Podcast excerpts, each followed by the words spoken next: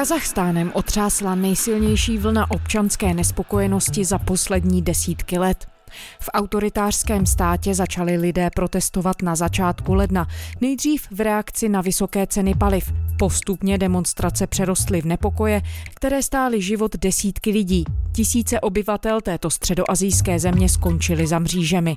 V zemi už na žádost režimu operují vojáci ze zahraničí v čele s ruskými jednotkami. Co současnou situaci v Kazachstánu vyvolalo? A kam události mohou dál směřovat? Je pondělí 10. ledna. Tady je Lenka Kabrhelová a Vinohradská 12. Spravodajský podcast Českého rozhlasu. Týden trvající demonstrace a násilnosti v Kazachstánu nepřežilo nejméně 164 lidí. Oznámilo to kazachstánské ministerstvo zdravotnictví. Přes 5 tisíc lidí je ve vazbě. Ministr vnitra Jarlav Turgumbajev řekl, že část zadržených je ze zahraničí, jejich národnost ale neuvedl. V týdnu prezident země Kasim Žomart Tokajev označil za strůjce nepokojů cizince a demonstranty za teroristy. Organizace Reportéři bez hranic poukazuje na zatýkání a napadání nezávislých reportérů, kteří se pokoušejí dění v zemi pokrývat.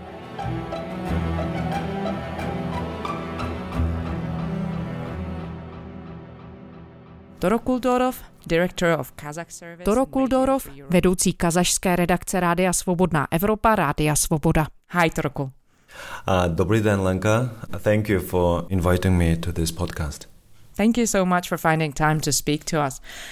The situation in Kazakhstan is changing very swiftly. Situace v Kazachstánu se každým dnem proměňuje. My spolu mluvíme v neděli. Co v tuhle chvíli víme o tom, jak to v zemi vypadá? Co vám o situaci říkají vaši spravodajové, vaše místní zdroje?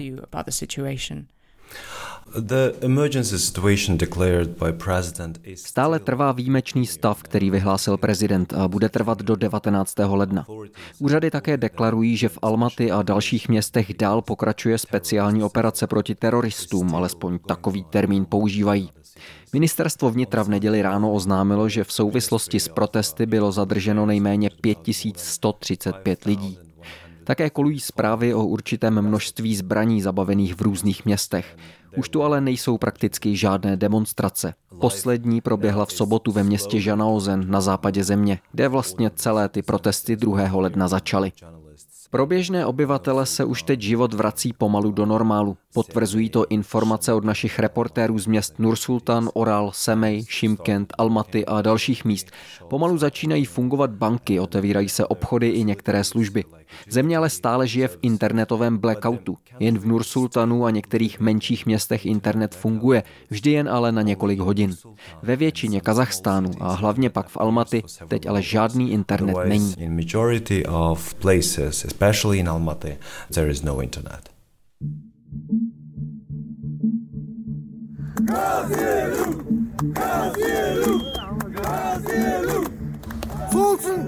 бірігіп бір тудың астына жиналатын кез келді. Алға қазақ! Na několika místech Kazachstánu protestovali tisíce lidí proti skokovému zvýšení cen plynu. Nepokoje začaly už o víkendu ve městě Žanaozen u Kaspického moře. Prezident Kasim Žomar Tokájev demisi vlády už přijal a nařídil obnovu cenové regulace. Ale je třeba říct, že máme jen velmi omezený přehled o tom, co se tam děje, protože nezávislá média v Kazachstánu to rozhodně nemají snadné. Nyní 190 lidí je zraněných. Prezident Tokájev kvůli chaosu vyhlásil v zemi výjimečný stuff. Tonight, Kazakhstan's violent protests spiral even further out of control as thousands take to the streets, furious over rising fuel prices and government corruption.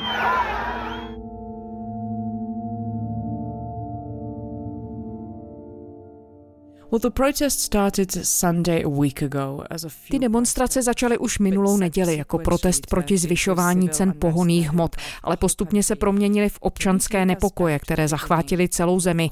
Můžete nás vzít zpět na začátek? Co ty původní demonstrace zapříčinilo a jak se to stalo, že se tak rychle rozšířily po celé zemi?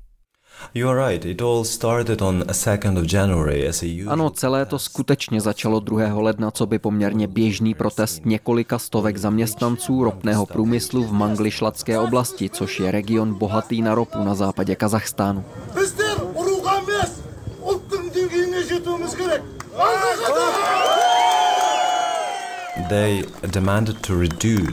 Jejich požadavkem bylo snížení ceny skapalněného ropného plynu.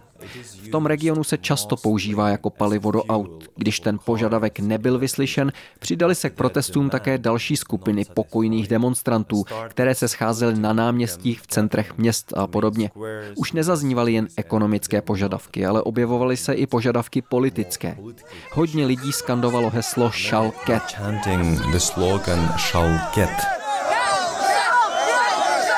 Which means což se dá přeložit jako dědo odejdi nebo starče vypadni. As old man go away. Byl to vzkaz určený bývalému prezidentovi Nursultanu Nazarbajevovi, který i po svém oficiálním odchodu z funkce před dvěma lety zůstává nejmocnějším politikem v zemi. Současná hlava státu Kasim Jomart Tokajev na to reagoval odvoláním vlády. Snížil také zpátky cenu LPG a slíbil i několik dalších věcí. Ale na utišení protestů to nestačilo. Analytici říkají, že bylo už zkrátka příliš pozdě. A poté už se protestní hnutí vymklo kontrole. And now the protest movement after that became just uncontrollable. A pokud se to dá schrnout, co jsou hlavní zdroje obav a nespokojenosti lidí a do jakých politických požadavků se přetavili? Co lidi teď žene do ulic? Overall, the government was quite corrupt. Víte, vláda v Kazachstánu se potýká s velkou mírou korupce, jak ukazuje i celá řada různých analytických zpráv. Kazachstán je země bohatá na ropu a minerály, je to největší stát regionu a druhá největší ekonomika postsovětského prostoru. Ale navzdory tomu všemu zůstal životní standard obyvatel velmi nízký, a to hlavně na západě, kde se ropa těží. Běžní lidé žádali lepší úroveň sociálních služeb, vyšší platy, nižší věkovou hranici pro odchod do důchodu u žen. V posledních dvou letech se v zemi odehrálo několik protestů matek tzv. velkých rodin, což jsou rodiny o třech a více dětech. Spousta rodin nedostává sociální podporu a služby, jaké by potřebovali. Právě z toho důvodu matky na řadě míst Kazachstánu protestují. Okolo půlčasa ženy skandírovaly lozungy.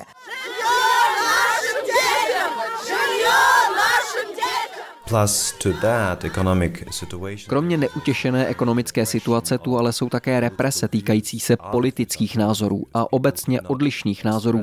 Lidé nemohou svobodně vyjadřovat své myšlenky. Neexistuje plnohodnotná svoboda projevu. Existuje několik menších nezávislých médií a webových stránek, ale tím to končí. A lidé se báli vyjádřit své názory také na sociálních sítích, protože se stávalo, že před kazašské soudy se dostávaly třeba i případy pouhého sdílení cizích příspěvků. To všechno vytvořilo takový balík problémů, se kterým si už minulá vláda prezidenta Nazarbajeva ani ta současná nedokázali poradit. Vlastně už ani nepodnikali nic pro jejich řešení, už je jen ignorovali nebo na ně reagovali represemi. Nespokojenost s vládou proto už několik let sílila a dostávala se na povrch. Was kind of heating up for years, I would say.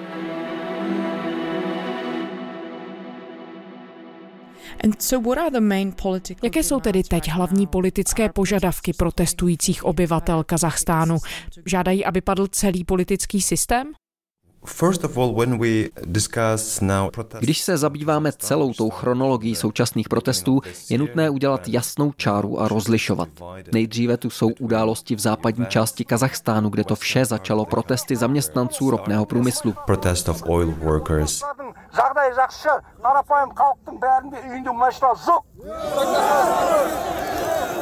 Protest of oil workers. Ty byly poklidné a žádali politické změny.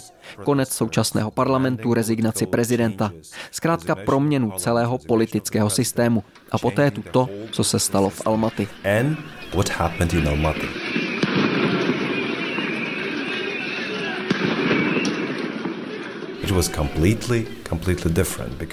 Ty dvě věci jsou naprosto rozdílné. V Almaty jsme sledovali násilí, byly tam kriminální skupiny. A hodně se mluví o tom, že došlo k určitému střetu mezi elitami, kdy na jedné straně stojí současný prezident Kasim Jomar Tokajev a na té druhého předchůdce Nursultan Nazarbayev. Koluje řada konspiračních teorií, je těžké poznat, kde leží pravda. Ale víme jistě, že v Almaty se pohybovaly kriminální skupiny, které možná mohly mít podporu od některých politických kruhů. Ale nebyli to běžní účastníci protestů. A jejich násilné chování dalo v podstatě zelenou úřadům, aby jejich reakce byla také agresivnější. To je velmi důležitá okolnost. Prezident Tokajev v pátek vystoupil s projevem k národu. Byla to velmi ostrá řeč. Protestující označil za teroristy a mluvil o tom, že vyjednávání s teroristy nepřipadá v úvahu. Nařídil bezpečnostním silám střílet bez varování. And he ordered fire without any warning. Police ұлттық ұлан және армиямыздың күшімен конституцияға сәйкес заңдылық пен тәртіп орнату мақсатында auqumda әрі күрделі жұмыс атқарылып жатыр. Kazašská policie a armáda bude podle prezidenta Kasima Žomarta Tokájeva střílet do demonstrantů v ulicích bez varování. Tokájev také řekl, že s účastníky protestů nebude vyjednávat a znovu je označil za teroristy. Povolil jsem bezpečnostním složkám střílet a zabíjet. Ze zahraničí přicházejí výzvy k jednání, ale to je nesmysl. Z vrahy a kriminálníky není možné vyjednávat. Máme co dočinění s bandity a teroristy, jak z Kazachstánu, tak i z ciziny. Jak místními, tak i inostranými.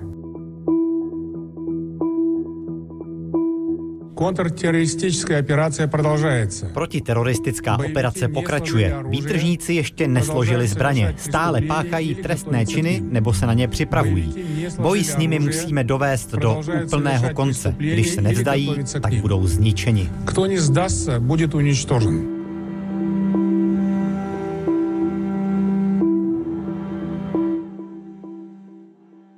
Let's look at Pojďme popsat, jak na to všechno reaguje vláda.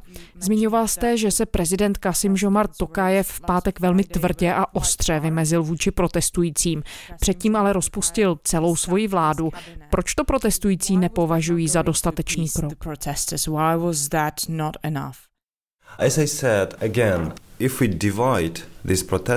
jak jsem zmiňoval, na otázku, proč tento krok demonstranty neuspokojil, můžeme odpovědět, pokud rozdělíme protesty na ty, co se odehrály ve městě Žanaozen a v Almaty.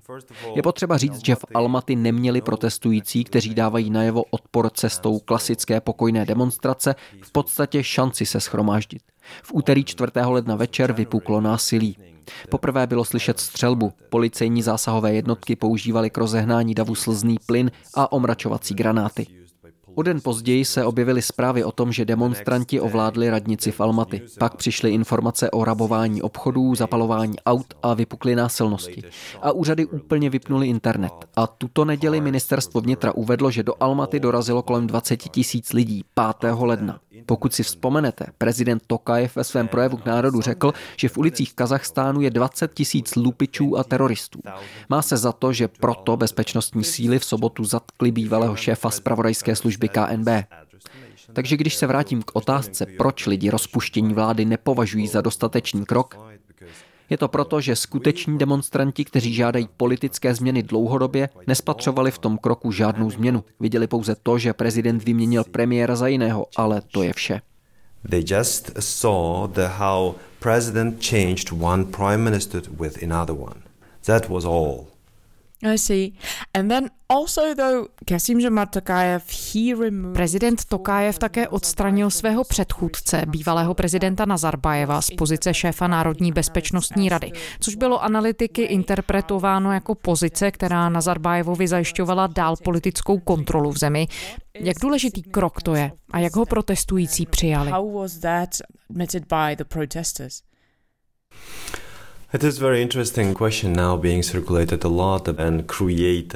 To je otázka, která se teď hodně probírá a obestírají hodně konspiračních teorií. Rozhodně tu dochází k nějakým posunům a ve městě Nur Sultan zřejmě i ke střetu mezi vládnoucími elitami. Zároveň je tu spousta nezodpovězených otázek, jako například, kde přesně v tuto chvíli Nazarbajev je. Je vůbec v Kazachstánu nebo on i jeho rodina ze země uprchli? V sobotu Nazarbajevův mluvčí oznámil, že bývalý prezident se stále nachází ve městě Nur-Sultan, že pracuje, že je v kontaktu s prezidentem Tokájevem a že žádá lidi, aby se sjednotili a prezidenta Tokájeva podpořili. Ale znovu, Neřekl to on sám, prohlášení vydal jeho mluvčí. Nazarbajeva jsme na veřejnosti neviděli od konce prosince, kdy společně s Tokajevem odcestovali do ruského Petrohradu, aby se tam setkali s Vladimirem Putinem. He and Tokayev They together went to St. Petersburg for a summit to meet with Putin. состоится неформальный саммит лидеров стран СНГ. В нем примут участие президент Казахстана Касым-Жомарт Токаев и Ельбасы Нурсултан Назарбаев. V Petrohradu se scházejí prezidenti společenství nezávislých států. Združení otvořila část bývalých republik Sovětského svazu po jeho rozpadu před 30 lety. Má to být první osobní neformální schůzka lídrů tohoto združení od vypuknutí koronavirové pandemie. Владимир Путин, по чьей инициативе проходит саммит в Троянском зале Константиновского дворца, встречает первого президента Казахстана. Bylo velmi neobvyklé, že se na summit vydali oba lídři, bývalý a současný prezident, najednou, když představitelem země může být jen jeden. Debata o tom, co se tam asi stalo, také přiživila konspirace a dohady. Projednávali tam s Putinem nějaký plán? Možná to nedopadlo ke spokojenosti všech. Viděli jsme pak video, které zachycovalo kritizovalo Nazarbajeva, jak po schůzce nasedá do auta a sotva se hýbal. Je tu tolik otázek, na které nejsme schopni odpovědět. Situace se pořád vyvíjí a události střídají jedna druhou. Policie zatkla několik lidí velmi blízkých Nazarbajevovi, což by mohlo naznačovat, že Tokajevova pozice sílí, že se snaží přestřihnout tu kotvu, která ho k Nazarbajevovi poutá a chce se mu ukázat jako skutečný lídr země. Zároveň jsou tu zprávy o Nazarbajevovu synovci Samatu Abišovi, který byl zástupcem ředitele Národní bezpečnosti bezpečnostní služby. Nejdřív přišly informace o jeho propuštění, v sobotu se ale objevily protichůdné zprávy o tom, že je dál na svém místě. A znovu, nevíme, co se změnilo během těch dvou dnů od oznámení jeho rezignace do prohlášení o tom, že dál pracuje. Možná je stále v běhu nějaké vyjednávání. Je velmi obtížné odhadovat, co se teď vlastně odehrává. It is very difficult to predict now. Aliance postsovětských zemí v čele s Ruskem pošle do Kazachstánu na 2,5 tisíce vojáků. Informovala o tom agentura RIA. Podle ní jednotky v zemi zůstanou několik dnů nebo týdnů. Budou především střežit vládní a vojenské budovy. Zahraniční vojáci už v největším městě Almáty kontrolují hlavní letiště. Mezinárodní миротворческий kontingent Organizace dogovora o kolektivní bezpečnosti направляется v Казахстан. Передовые подразделения прибыли в республику. На этих кадрах российские миротворцы. Они уже приступили к выполнению поставленных задач.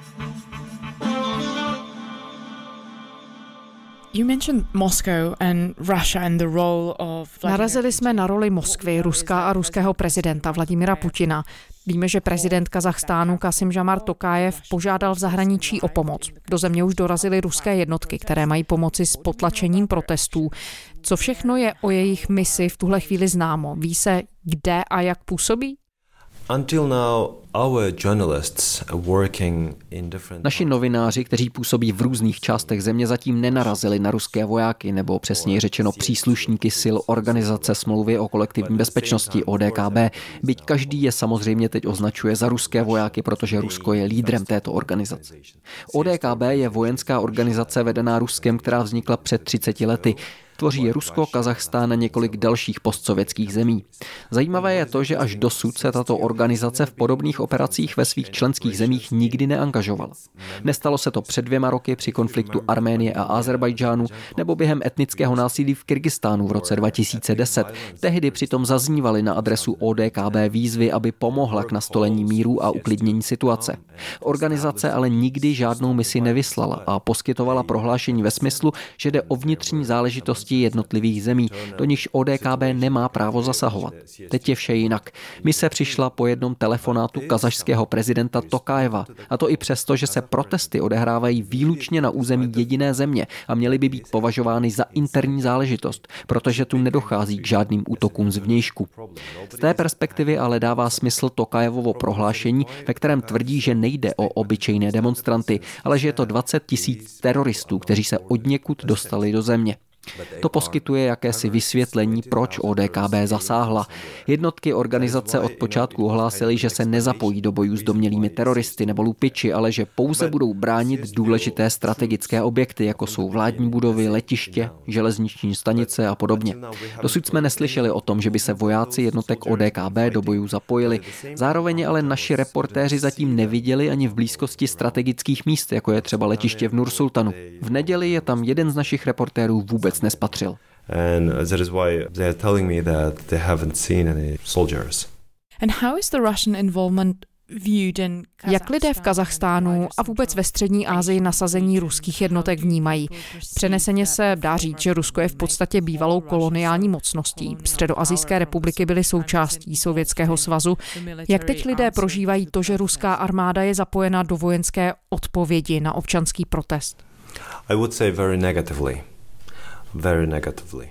Řekl bych, že velmi negativně. Velmi negativně.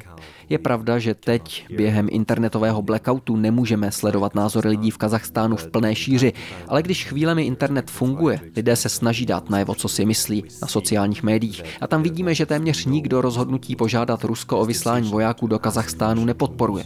Místní obyvatelé to považují za invazi, za okupaci, za vtržení vojáků cizího státu do nezávislé země.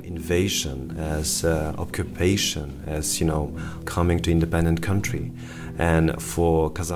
Pro Kazachstán je to zvlášť důležité a citlivé, protože s Ruskem sdílí vůbec nejdelší hranici na světě. Proto je pro Kazachstán a pro jeho obyvatele extrémně důležité chovat se v tom ohledu obezřetně, mít s Ruskem dobré vztahy, ale zároveň mu neumožnit kontrolovat situaci v zemi. Teď se ale zdá, že vše bude záviset na tom, jak dlouho ruští vojáci v Kazachstánu zůstanou. Odejdou hned poté, co současná krize pomine? Nebo v nějaké formě zůstanou i potom? To je podle mě ta nejdůležitější otázka, protože dlouhodobá přítomnost v nezávislé zemi by rozhodně zvýšila vliv Kremlu. long presence in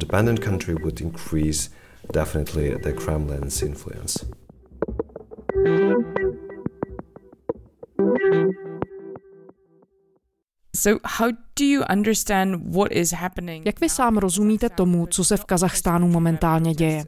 Není to první země, kde propukly podobné protesty proti vládě, co se držela u moci autoritativními prostředky po uplynulé dvě dekády. Jak vy sám chápete to, co se děje? These latest actions from Kroky úřadu Kazachstánu, zvlášť pak postup prezidenta a jeho vyjádření k národu jsou velmi znepokojující, zejména pro kazašskou občanskou společnost a obyčejné lidi. Protože to jsou kroky a vyjádření plné hrozeb. Prezident Tokájev působil jako jiný člověk, který dával najevo velmi silné autoritářské signály. Ve svém projevu obvinil ze současné situace novináře, média a lidi, kteří svobodně vyjadřují vlastní názor. Řekl, že to všechno podněcuje v zemi anarchii a že spravodajské služby mají s takovými lidmi plné ruce práce. A také, že není možné říct, jak se ti údajní teroristé do země dostali.